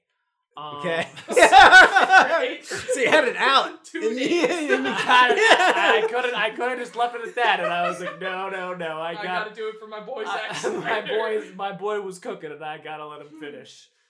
But yes, this is Rebel Moon Part 1, A Child of Fire, a Zack Snyder film. Sofia Boutella. It was originally pitched as a Star Wars spin-off when Disney bought LucasArts. He came to them and he pitched them an idea, which was basically Seven Samurai but on Star Wars. And they're like, "Oh no." But he liked the idea and he kept the script, and he just basically reworked the script into his own thing for Netflix, and it is not very good. I would say it's probably Sucker Punch is his worst movie. Sucker Punch is his worst movie, but this is next to Sucker Punch. This is absolutely dreadful. But Sucker Punch is fascinating. Yeah, it is fascinating. True. This movie is not fascinating. Okay, that's it is very boring. And I've even seen the story is it's basically Star Wars where you have this moon where it has you have this moon and there's this colony of people on this moon. I love Star Wars. There's colony of people on this moon, and then the evil empire comes by and is like, "Hey, we want your crops, and we're also gonna kill and rape a bunch of you." And they're like, "We don't like that, but okay." And then this one girl who used to be a member of the empire decides to go. Sofia Boutella. That's Sofia Boutella. Does she become a rebel? It's her moon. And she goes off on a venture to basically search for warriors to like join the fight against the empire, basically. And it's bad. It's bad for a number of reasons. And it's also just fascinating as like what is trying to be a Star Wars movie, because it begins with they're celebrating like a crop harvest festival, which means that they're all going to have sex after this big party. And that's just a weird way to start a movie. Like everyone's going to fuck. I'm sure Kathleen Kennedy would have notes about that. Yeah, she'd have some notes about that. And then what's also fascinating as a Star Wars movie is there are two sexual assaults in this film. There's a part where after the Empire comes down, and they're basically, you know, controlling the farm area, they like find a girl and like, "Hey, let's all do a big crime." And then like the boss comes in and it's like, hey, "Leaps up for me, boys." And it's like, okay, cool. And Sofia Boutella has been she watches it for a while, then very late decides to step in and she's like, you rushed in. It's like, you didn't rush in. You watched for a while and waited until they were just about to do that, even though they were really talking it up. And there's also a part where they basically, you know, in original Star Wars where Luke and they're at that weird bar. Yes. And the guy's like, "Blah, blah, blah." Talking about the cantina? Yes. Yeah, and he's like, "He doesn't like you. I don't like you either." Yeah. It's like one of those things, except a weird gross monster grabs a guy by the dick and is like, "How much for your toy?" And it's fucking awful. It sounds like a Zack Snyder movie. Yep. But yeah, that's just fascinating. There's two things like that. In this movie's PG-13 and there are two sexual assaults in it. That How is that possible? I don't understand. Like, I genuinely don't know how that's possible. But what's also weird is that there's already being talked about a Snyder cut of this. Mm-hmm. Oh, yeah. Because basically Netflix wanted a PG-13 cut, and he's like, I want it rated R. I'm like, okay, how about you do both? And all like this, and like I've read stuff from like fans who liked this, because I was like, what are people who are saying they like this about? And the consensus of people who like this are basically like, this is such a big buildup for like what will be the correct version. I saw one like long review was like, this is basically an hour and a half long trailer for what will be the greatest movie of all time. It's like, what are you doing? What are you saying? What are you? Oh, but the gist it's they just go planet hopping. They find like a weird person who has a certain set of skills. Like, we need you to join the team. Like, I don't want to join your team. Like, what if we do this quick thing? Like, I ride this weird hawk horse, and it's like, if you can fly that hawk horse, then you can get out of here. It's like, what if I fight this weird spider monster who's for some reason played by Jenna Malone? And it's like, okay. Oh, that's weird. And that scene goes on for a while. And then like, because it's a part one, it just kind of ends. Like, they get the team together. They run into the bad guy. Half of the team dies, which is fascinating, including Ray Fisher, which is weird because like he's the one who's like vocally backed Zack Snyder the most. Right. And then like he's in this movie, and then Zack Snyder kills him off in the first one. Maybe he'll come back as a robot. I don't know. That's just weird, but. Then they do a big fight. They think they kill the big bad guy, but then like the villains just bring him back to life with magic robot thing. And then it's like, and he's like, I'm coming back in the next movie, which is also this movie because it's half of a movie. But yeah, it's mostly just boring, and like there's so much slow mo too. Like, I know that's a Zack Snyder thing, but like there's a lot of slow mo, but it doesn't. The action scenes have no like.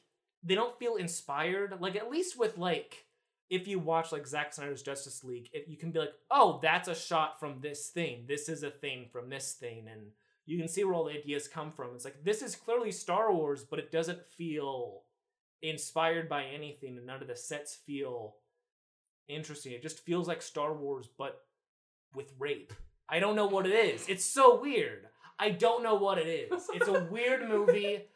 And it's...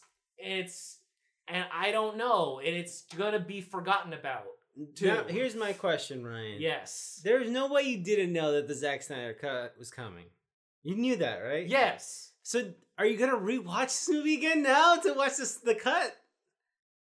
I don't know. I don't know what I'll do. Probably not, because like then it's boring. And then I just will see... And, like, I know one of the scenes that got cut, because when, like, there's the fucking festival or whatever. Yes. And, like, it cuts to, like, the next day, and it's like, I saw you sneaking out and went to Bloobadoo's cabin. She's like, I'll never tell. And, like, you know that, like, there's just that all that is just, like, oh, she goes out, and there's probably a 20-minute scene where she gets railed, like, really hard. And then it gets, and then the camera pans to Zack Snyder, and the corner just rubbing his hands together, like, oh, yeah. The thing is, doesn't sound like a Zack Snyder movie, other than the slow mo. But like, he doesn't make horrible movies. They're just like dude movies. This sounds awful. No, it's a bad movie. Like, it's boring. Like, Batman vs Superman's not good, but it's kind of grown on me. It's okay. It's okay. You can point out things that happened in that movie. You can't point out a thing that happened in the movie other than like this character showed up and then they're on the team, but then. After they're on the team, they don't do anything. Like, they're just in the background of shots. And, like, what's weird is, like, the biggest one is, like, one of the first ones they get up is a guy who just looks like, Tarzan. Like, he never wears a shirt, and he has, like, super long hair, and he, like, I guess he was a slave or something, and, like, okay, and he just looks like Tarzan, and he rides the big hawk horse, and it's, like... Like, you're a powerhouse, join the team. And then he is just in the background, even though he's, like, the muscle or something. And, like, if you're going to have all these characters and you're given the room to, like, make a 2-part film that's, like, 4 hours, how come we don't even have time to, like, flesh them out? And then also there's... Sorry, I don't want to get too much into this, but, like... Too late. So much of, like, the story...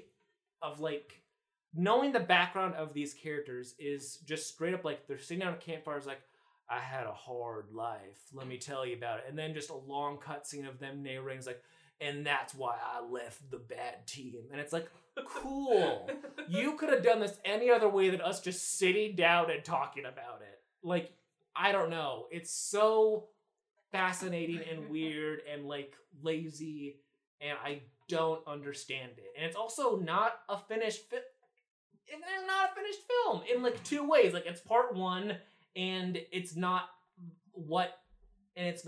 a finished part one. Yeah. It's so fast. It's so weird. And everyone's going to forget about it. So the idea here is Netflix wanted a PG-13 movie. So it could... It's on Netflix! Yeah. Like, it's not a theatrical movie. Like, it's on everyone's streaming. What are you talking about? Yeah. What are you talking about? And then my last thing is the two subtitles, A Child of Fire, and part two is called The Scar Giver. Those are both nicknames for Sofia Boutella's character. Okay. And that's weird. Because, like, it's like Star Wars Part 1, Luke Skywalker. Star Wars Part 2, also Luke Skywalker. It's just a weird thing. You get to see how the Child of Fire becomes the Scar Giver. No, because in the movie she's the Scar Giver. They call her the Scar Giver, and then she's like, in a past life I was what one would call a Child of Fire. And it's like, oh, that's a weird way to put it. So it's just weird. There's just a lot of weird stuff in this movie. Are the two parts supposed to be like one big movie? Or yeah. So that would make sense. They're both the same movie. It's just weird. Real quick, listeners, weird, yeah. As we usually do this podcast, we watch a bunch of shit on the television while we're recording. This is Welsh. I thought this was Eagle Eye and Carey Mulligan and Shia LaBeouf were in this. But no, it's just Carey Mulligan and Shia LaBeouf in Wall Street 2 that came out. No one remembers this was a movie that came out. Anyways. It's weird seeing Shia LaBeouf in this era. It's weird seeing... Carey Mulligan, too, yeah. Carey Mulligan making out Shia LaBeouf. That's weird, yeah. Yikes. That was weird. But, like... It's, like, weird because, like, Shia LaBeouf is, like, so smooth baby face. Yeah, and, like, that's... Nowadays, he's, like, you know, a gruff homeless man. No, he's a priest now. Whatever. But like there was no transitional period. Like he just jumped to like this next thing. He cannot divide us. He cannot divide us. That's the thing. Are you not familiar with this? No. After Donald Trump got elected, he started a live stream in the middle of New York with a camera and a television where he was live streaming. He was just saying, "He cannot divide us. He cannot divide us." And like. It was just never, and so you just had people coming up from the street just talking, but he wasn't saying anything meaningful. He cannot divide us. I remember this. Yeah. And then he was like, "That woman's a liar. I did not do those things." Yeah, wasn't he accused of stuff? I don't know. Like, I don't know. Yeah. Okay. Cool. I actually don't know. Don't worry. He's with Mia Goth now. Well, if you need help, we're here for you. Anyway, our podcast studio always has a bed for you. Rebel Moon. That's the most I've known. Like I have not. No one's talking about. That's the thing I'm saying. Is like, why would Netflix do this? We know Zack Snyder's Justice League did not make. Like it didn't work. Like money. Like again, money. Like look at the dollars. Sentiment. I don't give a fuck about sentiment. Money is what I care about. Why did you do this? It's also like they want to get the Snyder fans because they're like, oh, this is such a big fan base, but they don't give a shit about anything unless he makes more Justice League stuff. They don't care about anything else he makes except for Justice League. Let him do Excalibur already. Just let him do Excalibur. That's what he all wants to do, you know. Love Excalibur. Anyways, let's talk about a good director and a good film. Actually, this is the movie of this director I like the most, so I don't even know. Actually, no, I like The Favorite. Anyways, Poor Things. Emma Stone, Mark Ruffalo, Rami Youssef, Willem Dafoe, Jared Carmichael? Yeah. The new movie from Yorgos Lanthimos. Carrie, you're a big Yorg head. I am a Yorg head tonight. I guess, actually, before we start, was there, you mentioned that Jorgen and Emma were going to make the book adaptation from the author of Eileen. Mm-hmm. Has there been a sort of a journey to this movie at all? Or is just like he's been cooking secretly, like, here it is. This is what we're doing. I don't know. Well, because I mean, I know this movie's also based on a book. Oh, right. Yes, that's true. But so maybe he just was like... Different book, Emma. He was, yeah, return that book to the library. Check this one out. But I mean, that other book I didn't like very much. That's her most popular book, My Year of Rest and Relaxation. Okay. I did not like that book. That book was kind of fucking stupid. Okay. But I was curious to see what he would do with it, but I have not read the Poor Things book. Gotcha, okay. Well, anyways, Poor Things, obviously, highly anticipated. Incredible trailer, incredible posters, incredible marketing all around. Carrie, what'd you think of this? I liked it a lot. Unfortunately, I don't think it connected with me as much as his other movies. I don't know why. I don't know what happened. Mm-hmm. But I still really enjoyed it. But heartbreakingly enough, I feel like this might be a really good and I respect it, but I don't know if I care movie. And that sucks. I'm so sad. They were looking for a 4.5 or 5 stars. Yeah, exactly. Well, I'm only being... super critical of it because I love his other movies so much. I haven't had less than a stellar reaction to any of his movies, so I just don't know if I was expecting something else, but I don't want to make it sound like I gave this movie 4 stars. I still really, really like it, but it did not hit as hard as I wanted it to, but it's still fantastic, undeniably. Plot, if you don't know what Poor Things is for whatever reason, Willem Dafoe is his doctor, I guess a surgeon? Sort of really smart, really head of his field. But his dad himself practiced surgeries on his body. So he, looks a little rough. A little different. And everybody's like, look at this freak. And then Rami's all like, he's cool though. And then Willem's like, come work for me, buddy. Come on, I got a job for you to come to my house and chronicle something. And then he's all like, I brought a lady back to life. Although she's got the brain of a baby. She's got to learn everything. This is the last time we'll bring that up. Yeah. She needs to know, she needs to figure out the world, and you need to chronicle it. And then she starts, growing, her brain starts doing stuff. It's like, I'm starting to have desires and wants and, thoughts of my own. I'm not a fucking little robot or Frankenstein thing or Frankenstein's monster. You can just whatever. Well, Frankenstein's monster also had bad Elliot. He also had thoughts. Anyways, we're at the part of Frankenstein where he sits in the cabin and learns how to talk. So yeah, and then Emma Stone goes off on an adventure with fucking Mark Ruffalo, who's the lawyer, but he shows up and then disappears. The lawyer who's gonna make an ironclad wedding, an ironclad agreement, so that Emma Stone can't and Rami can't leave or something like that? I don't remember what he was there to do. But they were there to do essentially like a bill of sale. Yeah. Essentially. Yeah. And then she goes with Mark Ruffalo on an adventure of discovery. Planning to come back. Yes. She just wants and to then marry him. Yeah. But first, I gotta go see what's going on over there. Yes. Yeah. Ryan, you were okay on this movie. Yeah, it's fine. It really didn't connect with me. My joke review, which is a little serious, was just like, there's just about 18 too many seeds of like just fucking for my personal taste. There's a lot of sex. It's a big thing with this lady. It's a big thing with this movie and this lady, so I really recommend you do not watch with your parents. Like, I love that Emma Stone. It's like, yeah. Did you watch it with your parents? No, I watched it with Carrie, but like, I'm just saying, do not. But yeah, it just didn't connect with me as much, but I feel that way about a lot of the Yorgos movies where like, I like so much of like what they I like a lot of like little things, but like the way they're tied together just does not connect with me. Like, I feel like I should really like The Lobster because like it's should like The Lobster. I know, and it's also just like very similar, like tonally and with its ideas for like a lot of stuff I really like, but there's just something about them just like it just doesn't like hit home with me. And maybe it's like all the like aggressive sexual stuff that just doesn't. Maybe. Connect with me personally, and this movie has a lot of that. And like I do appreciate like what this one does with that more. Like ideally, because it's more about, you know, liberation and doing like what she wants to do and not, you know, being controlled and being free to do her own thing. I like that a lot. It just is not the movie for Ryan. It's very funny though.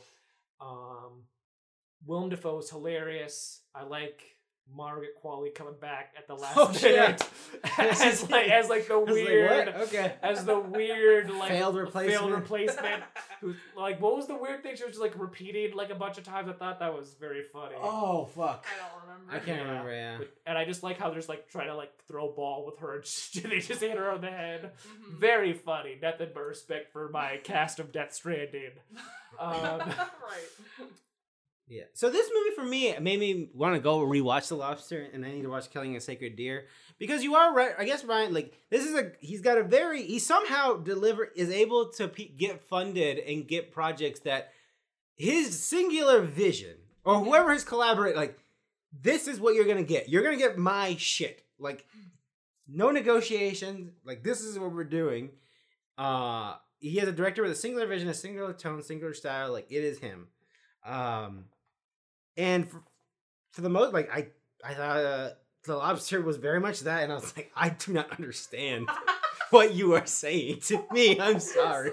I don't get it. And I like The Favorite. The Favorite was probably the most tame out of. I haven't seen Killing. That's probably why I like The Favorite. The most out of all this stuff.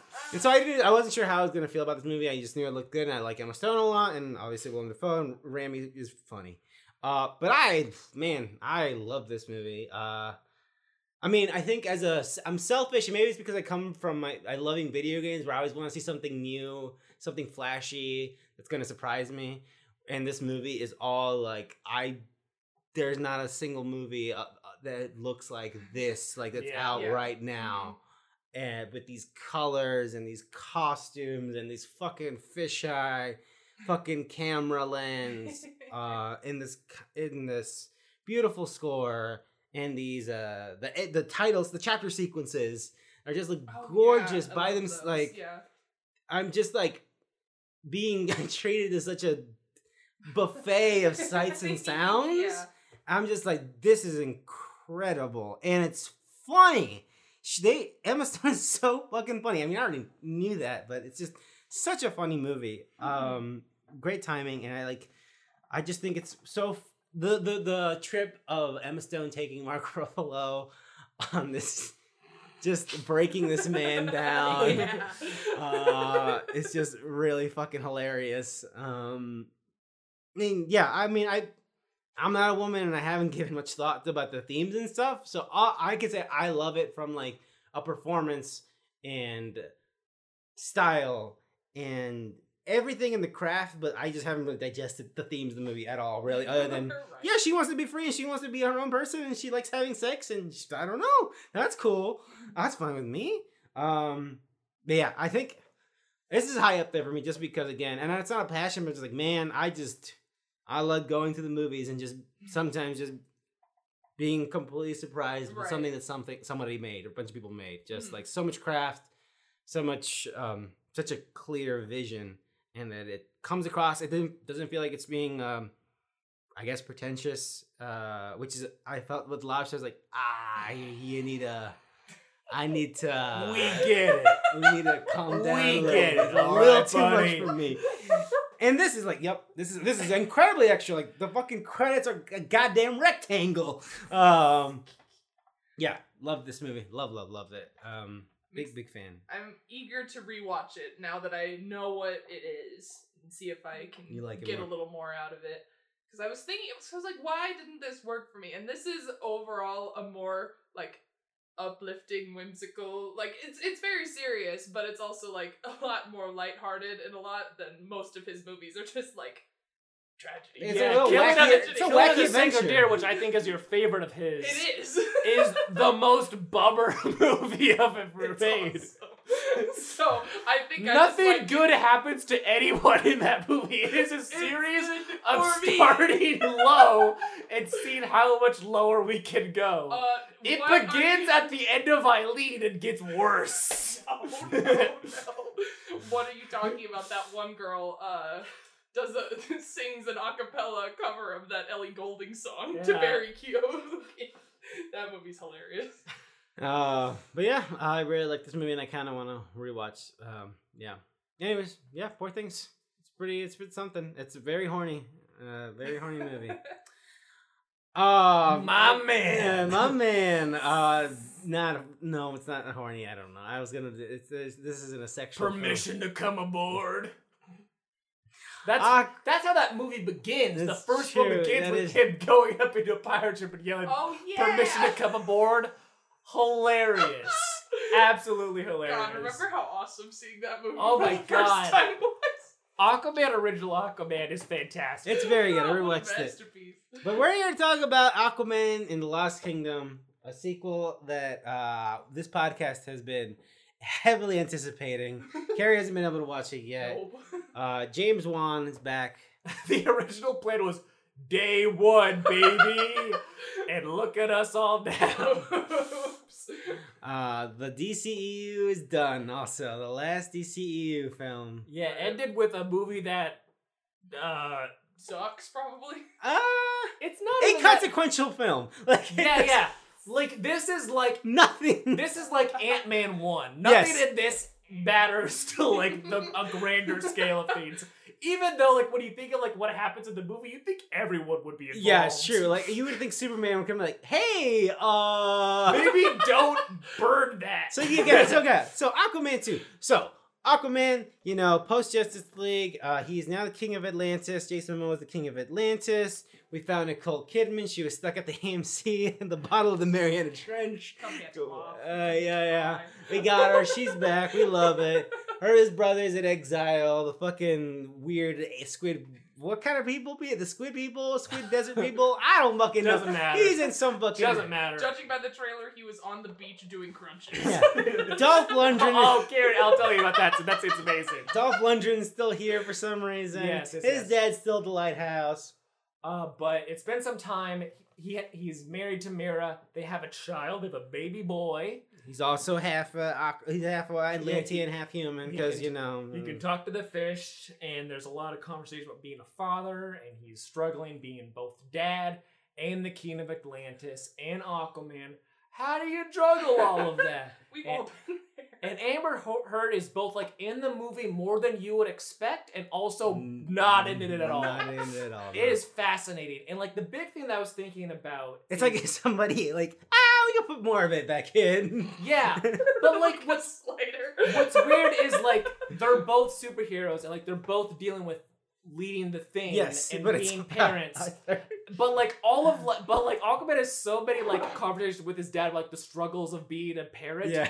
And you think you have that fucking conversation. Nowhere around, no. You think you'd have that conversation with your wife about the difficulties you're having. They share maybe two sentences to get But out. No, it's always having a bite to kiss with your dad while the wifey deals with the kid. Very funny. But basically, Black Manta is like, I gotta kill Aquaman still. Remember Black Manta in the first Aquaman? Yeah. But he finally killed his dad or whatever. Yeah, very funny. But he finds a mean trident, a very big mean trident that gives him superpowers, and now he has this mission to destroy Atlantis and the whole world because Aquaman took away his world, so he'll take away his world for it. And the only thing Aquaman can do, because Amber Heard's busy, and also from what I've heard from James Wan, that wasn't the plan. Sure. They need to break Patrick Wilson out of prison so him and his brother can go on an adventure to stop Black Manta to save Atlantis and the world. You forgot the biggest, most important part. So this Lost Kingdom. Where is this Lost Kingdom? Well, you know global warming, and you know those sheets of ice that are very bad if they melt? What if I told you King Atlan took away, like, sealed this ancient kingdom, which was run by his brother, and froze it in those sheets of ice. And that's why. And now with enough global warming, the bad guy, who's King Atlan's brother, is able to get out a little bit to communicate to, oh my God, what's his fucking name? Oh my God. The marine biologist. Oh, Randall Park. Randall Park. Yes. Randall Park was back from the first movie. He had a bit in that movie you probably don't remember. Sure he was in it though. He was one of the. He was one of the like the. There's a bit where the scientist. Yeah, like a CNN was like, "This is crazy, whatever," and so he's helping him go whatever, and so that's how they find the Trident. The Trident was owned by King Alan's brother, who is like toxic kingdom. We don't know what this kingdom does. Bad kingdom. But they like smog. And then it was the thing they were mining and then melting. Essentially creates a lot of greenhouse gases. Like a lot. And they need to. Their plan is to break into all these secure vaults across all of the. Because they had the minerals, like we can't use this shit anymore. This shit sucks for everyone. Yeah. So they're just breaking in, stealing like this. It's like a giant green element, bar. This element, and they're just burning it in a volcano. They're not even doing anything. They're just burning it, and then it like cuts to like 6 months later, and CNN is like, the environment's really bad. Like it's horrible." And Aquaman's like, "Oh, that's crazy. We should probably figure out why it's happening." So yeah, and so the goal is to make it hot enough that the sheets of ice are. Fully melted, so the Lost Kingdom can come back. And all the green skeleton fog monsters can get out and take over the world, basically. And mostly kill Aquaman. Nice. Yes. Oh, yeah, and Manta's only doing this because he wants to kill Aquaman. Right. Yes. Yeah. Seems like there's going to be a lot of other fatalities. Yes. And so, collateral damage. Jason Momoa breaks out his brother out of jail, and they go on an adventure, again. King Atlan and his brother had disagreements, and Jason Momoa and Patrick Wilson had disagreements. It's very what made this movie like almost work is like it's very similar to like the first one. It's like a B side, but like you're like, oh, there's a reason why this is the B side and not the A side. Yeah, because like they're just like hopping on to different areas, and they're all like interesting visually, like not weird desert places, weird like. But the desert bit is not as good as the old. It's not as good, yeah, because they did a better one, the last one. Weird like forest area, this like James Bond ass villain like fortress, and then the fun Patrick Wilson thing is like when he goes to break out, he's like skinny and like. And he's like, because he hasn't had water in like the kingdom dehydrated, giving him enough water to be alive. Yeah, so like they break him out and they're like running towards the ocean. And then, like, he craves the ocean. As they're being like chased by like these weird like bug skeleton monsters. I think they are, or the riding bugs. I can't remember. Yeah. And then like they got Aquaman. They almost got Patrick Wilson. Then like falls on the beach and the waves like. Fall over him, and then they come back, and then he comes up, and then he's absolutely ripped immediately. Got the water back. That's his hydrated. It is absolutely awesome. And then he just immediately starts beating them all to death with his fist. Fucking Calamity Ganon and hydrated. Listen, oh my god.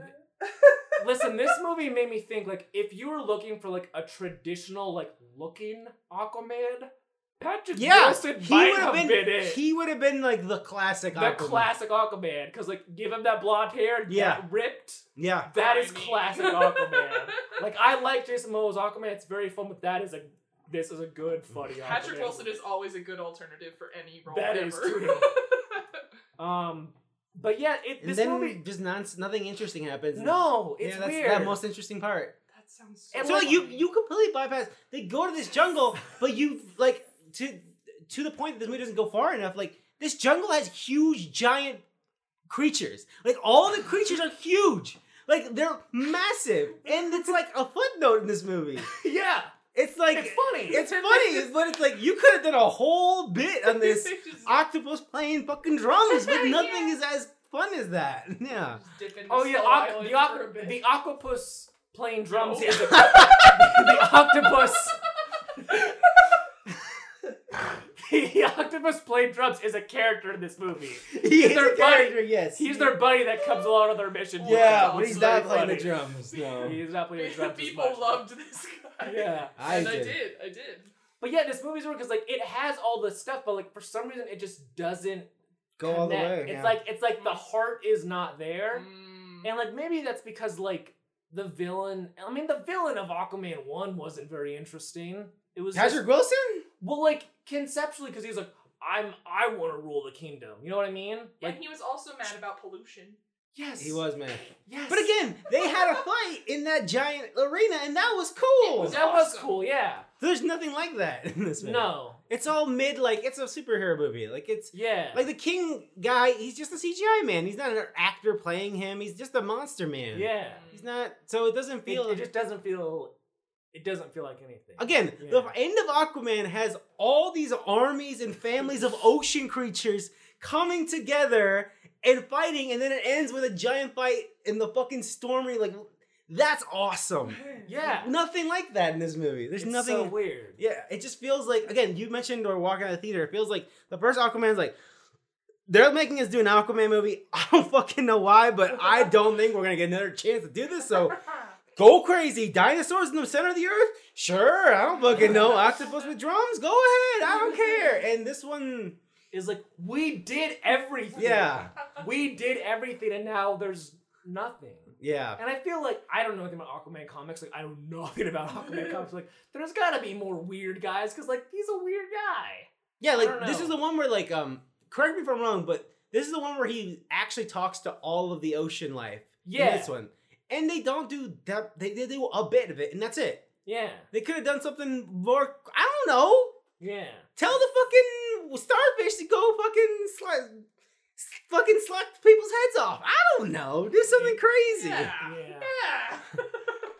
Yeah. This movie's just disappointing. I think, but like the key of, again, Jason Momoa and Patrick Wilson bouncing off each other, great. That's great. Love it. That's fantastic. It seemed, from the trailer, it seemed like it would be some bro. I just wish they got into more wacky situations. Hilarious. Yeah. Mm. Yeah. So, you know. There is a fun bit about Patrick Wilson eventually trying out a burger. That's a fun bit. I like that. That's a good bit. Then all the Amber Heard stuff feels so weird just because, like, they're like cutting around her. And maybe because, like, I knew they would do that. Like, I was hyper-focusing on it. That's why it felt so weird. It's especially weird as George Cruz, who has no goddamn fucking idea because... the conversation was so toxic. I'm not learning anything about it. I know nothing. No idea. No clue. Not my business. So, whatever. Anyways, Aquaman, I still think you should, if it's still in theaters, you should watch it at some point, Carrie. Yeah, at some point, you should watch it. I think it's fine. It's not horrible. I think people are being a little too... dramatic. I don't know. Like, if you liked Aquaman 1, this isn't too far off from Aquaman 1. It's just not as fun and not as big.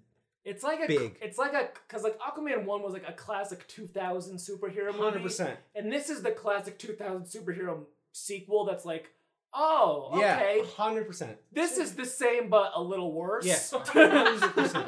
100%. There's no Pitbull song in this one. Oh, good. Fuck. That was horrible. That was great. I know you thought that's. I think that's where that's the moment I officially flipped on that movie. Where I was like, where I was like, you know what? This is pretty good. I don't know. Anyways, redheads, am I right? Yeah. Oh god. Complete tonal change. I added the last movie here. Oh. This is Beyond Utopia. This is a documentary that came out a bit, but it finally came on demand in December. It's on Apple TV for pay, and I don't know, Letterboxd just had Apple TV, so that's where I bought it. So this documentary follows multiple families of North Korean defectors trying to get to South Korea. So they have essentially, like, the family is, like, followed by a guy. I don't know how they did this, but, like, essentially there's a camera guy who is escaping, like, doing the whole trek with them. And it is a lot. It is really, again, everything, like... Sounds incredibly stressful. Everything stressful, like, sucked, like, this is awful. Like, that's this movie. And it's just really well done. It's really good. It's probably going to be one of the nominees for a documentary at the Oscars. It's very good. So if for some reason you find yourself in the mood for that, check it out. It's a little bit of some rough stuff, but the movie has some happy endings and some sad endings. But yeah, Beyond Utopia, pretty good. Check it out. You'll probably hear more of it at the Oscars. Pretty good. Nice. Anyways, January. There ain't jack shit, huh? Well, I mean, we did already watch the masterpiece of January. I was gonna say, can we just talk about Night Swim now? But then we have fuck shit. No. We'll save it. We'll save it. Night Swim is the movie we're talking about, which was again the first movie of the. Every January, the first movie to come out is always a Blumhouse thing. Damn right. Fantasy Island. Truth or Dare. Threegan. Threegan, yeah. They know what they're getting. They're doing it. They know that this is the time to make money because nothing else is going to come out this month. I guess, yeah. So yeah, we'll talk about Night Swim. Haunted Pool. In January. Wyatt Russell. Mean Girls, the musical, but it's not advertised as the musical. Yeah. Do we think this is going to do good? I don't think so. I don't know. I live in a bizarro world where it seems like Paramount itself doesn't have confidence in it. Like, why is it coming out in January? It's weird. Yeah, I have no idea. I mean, just like, I understand, like, it's based on the musical, which I've heard is popular. Mm-hmm. And you'd think they'd say the musicals, because that way people who... But they're like convinced that if you say it's a musical, that people don't watch it, which I don't know. Whatever. I don't get that. But like, but then people just think it's a remake of Mean Girls. Yes, and people are like, what the fuck is this? People love Mean Girls. Yes. So they're not going to give a shit about this. Yeah, I don't understand. But they also do care. It's a weird conundrum around like, equals profit? Question mark? Yeah. I don't know. I don't get it. There are songs in this movie. I'm interested to see what they are. I like Mean Girls. Again, this doesn't have any like oh my god, what's her fucking name from Scream? Scream 6 and Scream 5. Wednesday Addams. Jenna Ortega. Like having her in something like you need like star. I feel like this movie doesn't have any young stars. I think the girl who's playing Regina is really popular. Is she? Renee Rapp, I think. Right. That sounds familiar. I think she's big. I've heard her name a few times. I think I'm also old as fuck, so I don't know, you know? No, we're old. Yeah, you are 30 now. We don't need to know about any of these. So she was in The Sex Lives of College Girls, but that show wasn't huge. But I know Andrea Rice is in stuff. But I think it's just mostly... She does have a million followers on Instagram. I don't know why, though. Well... I just know Angie Rice from Mayor of Easttown. That's okay, so maybe I'm just out of touch, but... Oh, yeah, Angie's Betty Brant in the new Spider-Man movies. That's it. Oh. Okay, great. That bit character. Great. So, yeah, I have no clue how this lands. I will probably watch it. Yeah, I'll probably see it. I'll probably watch it. Don Jones wants to watch this as one of her normal movies, you know? And also, I like Mean Girls. Yeah, Mean Girls is good. But John Hamm is in this apparently. Oh yeah, he's a gym instructor. Yeah. You will get pregnant. Yeah. Oh, he's that good. But yeah, I mean, I'll watch it. I'm not trying to be. I'm just confused. Everything has left me confused about the marketing movies. Left me confused. That's not a feel. I'm not watching The Beekeeper. What? I hate this so much. I like this trailer makes me so mad. It plays in front of... As a scammer. It plays in front of like every YouTube video. That's true. And it's driving me insane because it feels like such a like, you know, when the system is broken, only Jason Statham can stop it. Like, fuck off, you piece of shit. What is wrong with you? God, and you... Oh, he's a beekeeper. Shut up. Bees are important for the ecosystem, I understand. But shut up! God damn it! I hate this trailer. Jeez. I hate this movie so much. I enjoy the trailer fine. Well, yeah, you're 30. You're basically on your deathbed. You're a fucking old man. Of course, you're like it's grown. Jesus, David. Honey is flammable. Who knew? I did not know. I'm not watching this movie though. I might watch it when we were. When we had just started recording, I got a notification that I saw that my friend was doing a double feature of Night Swim and The Beekeeper today, and he messaged me and was like, I'm sorry, Carrie, Night Swim was my favorite movie of 2024 until 5 minutes into The Beekeeper. So we'll see. This seems like something you and Greg will see on a Tuesday. Oh, maybe. I don't think... Greg's probably not interested. I'll definitely see it on a Tuesday. Gotta get the $5 Tuesday crowd for this one. Mm-hmm. The Book of Clarence. Lakeith Stanfield. I like him a lot. I do like him a lot. The title of this sounds like it would also be a musical, but I don't. It's a movie with a lot of music, but it's not a musical. That's not what I can tell. No one tells me anymore. It's all a surprise. But yeah, I don't know. This movie looks interesting. It does look interesting. I might check this one out. Mm-hmm. If it shows here, I feel like it will not. I was gonna say they've shown us the trailer a bunch of times, but that doesn't mean shit anymore. Yeah, they did that with fucking. They made us sit through that fuck ass theater camp trailer 10 million times, and then never. I was like, I would like to see it. Yeah, I'll see it. No, fine. No, you can't see it actually. It's not. Have you seen it on Hulu yet? Yeah, I watched it, but I would have seen it. It was a good movie. Yeah, it would have been fun to see in theaters with friends. The trailer that I saw a million times, I was like, yeah, I'm interested. I'm sold. Yeah. Can I buy a what ticket? You were doing is you were advertising something to me, and I am telling you verbally, I would like to see it in your establishment. No. Fuck you, Carrie. But I love Ben Platt. Please. The last movie I added here because we didn't have anything. I needed to add something. Oh yeah, go ahead. A Daisy Ridley movie called Sometimes I Think About Dying. Huh?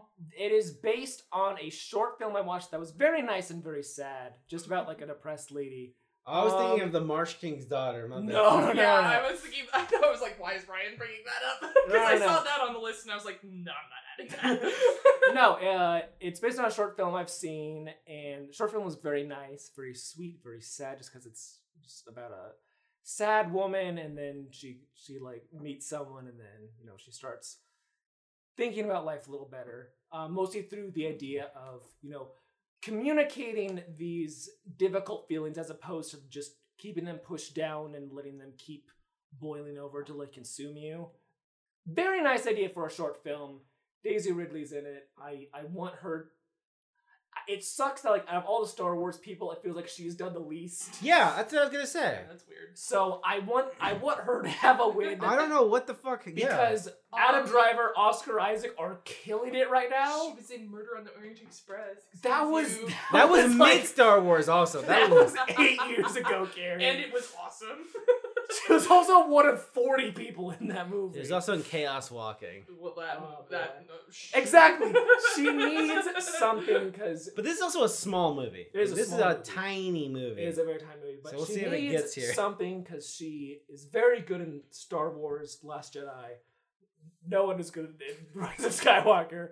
So I just wanted to have something. So I'm looking forward to this one. I hear they're still doing another Star Wars movie with I've read that they want to do a movie with her character. Yeah. So. Which is like, okay, not just the next Star Wars movie? No, it's a spin-off. Okay, what?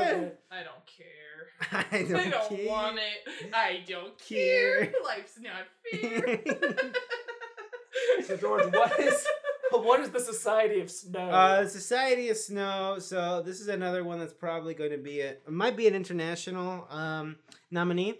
So this gets dropped on Netflix, I think, this week. So this is a movie about the 1972 Uruguayan plane that crashed on the way to Chile in the Andes Mountains, and the players wound up eating each other. So this is an actual event that happened, and it inspired a lot of like, wouldn't that be crazy if your plane crashed and then you're gonna eat a guy? Yeah, exactly. And so this is a movie based on the actual thing that happened. I've seen 42 minutes of this movie at a family gathering up until the point where they're gonna start eating each other and we're gonna eat dinner. So I was like, I'm gonna turn this off. But it was really good. I liked what I saw so far. It seems very good. So yeah, check out. I don't know. We'll see. I don't know. That seems good. Check out the Society of the Snow, maybe. That's it. That's January, baby. January. Nah. The Beekeeper and Night Swim doing a lot of heavy January lifting. The quality. Thank God. Yeah. We might just need to do the best of next month and move Night Swim to February. I don't know. What? I don't know. It's rough. No. Sorry. Why didn't they? I'm just so perplexed with Rebel Moon. Okay. Oh, thank God. I had so much to talk about. Why not spend money on at least a theatrical release for this garbage? I don't know. Like, you care so much that you're like, it's gotta be PG-13, Zach. We're gonna get you 2 parts and 2 director's cuts. So that's 4 movies essentially. And we're not even doing a January theater. I don't fucking... This is why I feel like the executives at Netflix, for some reason, they have infinite money. Even though the company seems to always be at a net loss. To be fair, they did make a... They're finally... The password change did help them. It completely worked for them. It completely worked. Crazy. So now, yeah, that's... so they're doing good now, I guess. Thank God. I love it when a big company comes out on top. More Rebel Moon, please. More Rebel Moon, please. Is this the Season of the Witch or Season of the Witch trailer? We're watching the Nicolas Cage's Season of the Witch. That's my favorite season. So yeah, I guess look forward to January. I don't know. We might be catching up with some movies that are gonna get right. Yeah. We're probably in the running for the Oscars. I want to see Zone of Interest. Yes. When the fuck is that coming here? I don't know. I want to see... Give me in that zone. All of Us Strangers, because I love Andrew Scott so much. I think The Taste of Things is going to get here in February, probably. Mm-hmm. Are you familiar with this?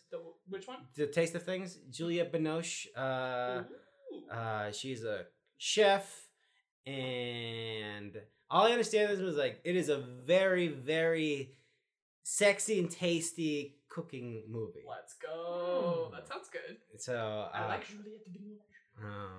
So yeah, I don't know anything else that we haven't seen that hasn't gotten here yet. Not watching Maestro. Anyways, me and my mom are gonna go see The Color Purple at some point. Oh yeah, I want to see that. I am fascinated by all the production stories that are coming out of this movie that apparently was ran like a shit show. I heard about that. Yeah. I heard that. So I'm excited. No one was happy making it, and everyone that was like, still fucking Color Purple. I'm doing it because it's a very important black story. I want to do it. Right. No one else seems here to do it, so yeah, awesome. We shall see. Yeah, so I'm really excited for that. I almost watched the actual Color Purple, but then everyone was like, because that's a Steven Spielberg movie based on a book, and then everyone was like, this feels like a very Steven Spielberg adaptation. So everyone's like, it's fine. I was like, oh, maybe I'll read the book then. I don't know. So, anyways, report back. We've been talking about December's The Color Purple for our January episode. Mm-hmm. Anyways, Ryan Lance. What's up? If the director's cut of Rebel Moon comes out in the next few weeks. And I'm forced to watch it. And you're forced to watch it. Letterboxd.com/filmpiece. That is me. That's where I post thoughts on films, and you can read about them. Crazy concept, right? It's a new thing I'm trying. Once again, I'm reacting to the trailer we're watching right now. Remember when Vince Vaughn was leading every man in films? Ron Howard. You know? Got his brother in there. No, I don't remember that. Anyways, I have no idea what movie this is. But Ron Howard, Vince Vaughn movie with Kevin James. Carrie, where can folks find your opinions on maybe the movies we watch in January? You can find me on Letterboxd just by searching my first name, Carrie, Karrie. And you can follow me at jcruzalvarez26. Where I will be watching the other 1 hour and 30 minutes of Society of Snow. Let's go. Yeah. I'm sorry, listeners. We got to find out what movie this is. This movie trailer watching and like we said, it's got fucking... Talking about Ron Howard. It's got Channing Tatum. It's got Vince Vaughn. And Kevin James. And Jennifer Connelly. And Winona Ryder. What? And Queen Latifah. What the fuck is this movie? I have no clue. All of the listeners are screaming at their... This is clearly The Internship, which is not. That's got Owen Wilson in it, as I understand. They are delaying the title. There's also the Google logo in every background shot. Yeah, that's the title. In that movie. Winona Ryder, though. She's pretty good. They are delaying the title. This is really funny. This joke is going to get you to buy a ticket, folks. They're just giving this whole scene in this movie trailer. To leading man Vince Vaughn, of course. It is. Okay, he's giving the toast. The dilemma. No idea what that movie is. Never heard dilemma. Ron Howard. Well, our dilemma was we were so confused over what this was. Coming soon. Anyways, we'll win! January. Oh, no. All right. Well, folks, if that didn't cause you to unsubscribe, until next time. We don't know what will. Bye-bye.